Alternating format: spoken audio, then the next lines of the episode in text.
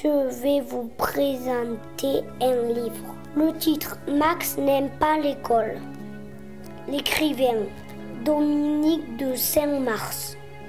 L'illustrateur Serge Bloch. L'éditeur Calligramme. Je vais vous présenter les personnages. Il y a Max. Il y a les parents de Max.